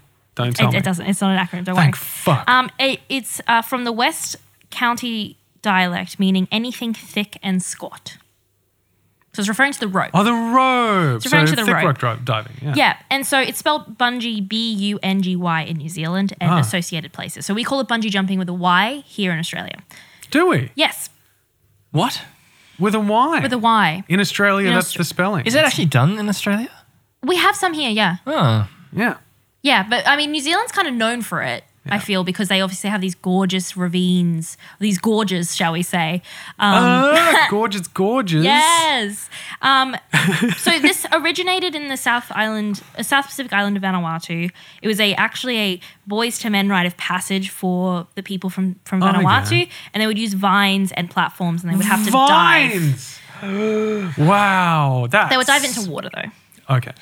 um, and Risky business. you can do tandem bungee jumping where you're kind of together, like a like you do, you're kind of both tied. You're actually tied around the waist, and then they kind of have something around your ankles to sort of funnel it through. Anyway, but there's It- different. It's just like you're recreating a cartoon moment from your favorite childhood film. Like, and just two Yeah. people strapped together and just like having an argument hanging from a thing. Yeah. It's the Emperor's New Groove. And so you can you can jump from a tall structure, a bridge across a ravine, or like a cliff. You can also do it from aircraft that is capable of hovering, like uh, Ah, hot air helicopter. balloons Okay, and right. helicopters. Mm. You can do You that. Can, one can. If you wish. One, it's not and impo- hmm. so the f- the thrill of the event comes from the free fall, but it also comes from the rebound because obviously you got this like stretchy core. But that's the scary part for me. Yes. So that's the scary part. That's a bit that, like, yeah. And also, depending on how much tension the cord has, people in certain places you can have it so that you don't hit the water, and others where you your head goes underwater slightly. There's ver- versions like that. Hmm. That's But There's other crazy. Oh. versions of bungee jumping. There's catapult bungee jumping, no, what? Hang on, wait. where you're on what? the ground. Oh, you're on the ground. And then you get flung up into the air, and then back down again. But wait, wouldn't that just be like the cord pulling you back to your inevitable demise? Like, what? How do you No, so land? the cord the cord is is stretched and then it is and then so basically it's stretched to a height that's deeper, like greater than And it then- contracted. And so then you get flung up, but you're never going to hit the ground again because the cord will be then contracted, but it'll be at a height that it won't rebound to hit the ground. Like they're safe, like it's safe, guys. it's, to it. safe. It's safe. They catapult you. Yeah. Yes, there's uh trampoline. Putting the U Bungee in jumping? trebuchet. Wait, there's no trebuchet. trebuchet bungee jumping. There's trampoline ones where you're on a trampoline, you Cord gets tangled the on. cord gets tightened so you can jump higher and higher and higher. Okay. And then there's scad diving. Ha. Scat. SCAD. with a Scad. D. Suspended catch Oh, air it's an device. acronym. It's Okay. another acronym. Can Yeah. you have a guess what SCAD diving is? Uh, well, you said most of it just before, but I'll, I'll have a go. Um, No, no, not the acronym. What do you think that means? Suspended catch air dive device. oh, Diving. What do you- suspended catch air device. I'm still in acronymville, so I can't think right now. I'm trying to come up with with things that fit those letters. So you get caught on a net. You get caught in a net. Yeah. You have no harness. You have just nothing. jump off a bridge. You just jump off a cliff into a net. Okay. Why, why do they call it net diving? Here's the thing, though. Um, that doesn't make me because- as frightened as the the tied legs thing. No, I actually don't mind. I it don't as know much. why that. Maybe it's called like Um, a not like being tethered thing. I don't know. Yeah. That's kind of appealing. You actually get to do jump free. And then land in a net. Yeah. Hopefully. um, Probably safely. I mean, yeah, I don't know why they don't call it because suspended catch air device is just like a really long way of saying Scad. net. Net, yeah. Catching Anyway. air thing. Yeah. Like, was net trademarked? Like, what is this? I don't know actually. Yeah, that's really. f- I that's really kind of confusing. I Land and wanna- Oh, genuine self Neanderthal catapults rope. are dangerous. Is the joke I should have made? by the Oh, way. that's very good. That's I like fine. that. Never mind. Um, I actually have always wanted to go bungee jumping, but Yeah. am constantly terrified Hmm. all the time. But I think I think the thing that sort of combines all of these, outside of the, like when we're talking about the the cave diving, that has an element of um, almost like research and exploration to it as well. But the the the thing that combines all of them, like whether it's scuba or cliff diving or bungee jumping, has seems to be the thrill seeking aspect. And I don't mean that cheaply. I mean that in terms of like the human desire for the sensation of fear almost or thrill and uh, like but my favorite thing about that is that it's like it, it- it's almost reflective of the fact that for the most part our societies are quite safe you know that it's like if we're going to go and watch a horror film you know it's it's because we don't get scared every day you know we don't have to face lions and tigers and bears every day we're in this position so it's like i love that like we still need that as people and so we chase that thrill and we chase that excitement to the to our own huge risk and Yeah. you know and, and again it impresses the shit out of me because like the athleticism the training all of the stuff that goes into any single one of these types of dives like requires a dedication to something that is at great risk to you you know Absolutely. yeah like to me like the when I think about bungee jumping versus like your base jumping and wingsuit diving and stuff, I see bungee jumping as very much like that is pure thrill seeking behavior. Yeah. like any, anybody can do it. You can just tie yourself up and, Go. Off and you go, go. right? They'll and that's, push you off in some. that's the sort of like instances. tourist appeal of it as well. Yeah. And that's very different again to something like base jumping. Um, there was an article in the conversation by Eric Brimer called Adrenaline Zen, and he made this really cool point about extreme sport like wingsuit diving Mm.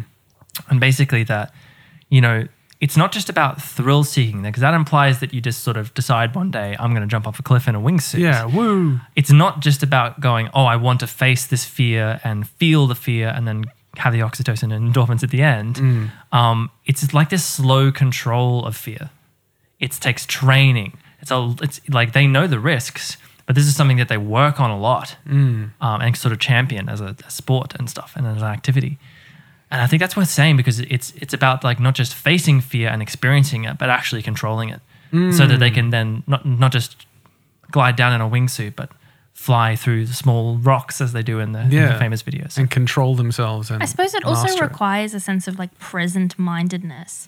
Like this is a this is a thing where you have to be in the moment. You can't let your mind wander in any of these things. So it's almost like a way of like yeah, overcoming this or having a sense of control over this kind of fear, but also this forced presentness Mm. that would be quite relaxing in, in a world where you're constantly being pulled in lots of Mm. different directions and stimulus is coming from you at all angles like having this moment of like like complete clarity like you were saying with base jumpers and like that Yeah. feeling that you get would be almost a refreshing Yeah, like the quiet break. clarity of the extreme, which is just a Yeah. very strange thing to think about. In a way, that's like uh, the scuba diving thing as well. We're talking about like the peace in the ocean. It's kind of like a similar response where it's like you're in such a different space that you're forced to be present in the moment.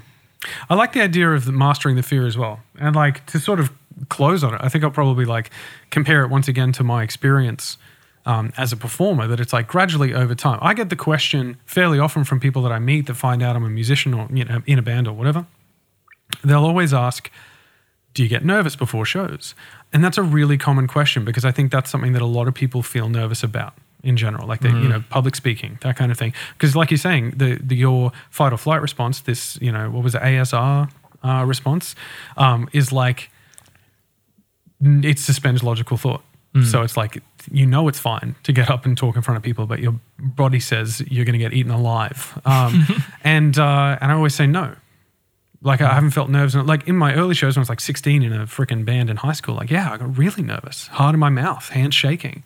But I, of course I don't now because I've done done it literally hundreds of times, and it's not that it's gotten any less high stakes or any less, you know, exposed or scary. It's just that I've done it so many times that I have mastered that fear. When I get that rush of what people would say, butterflies in your stomach before a show, I don't go, oh God, I'm scared. I go, oh, I'm ready.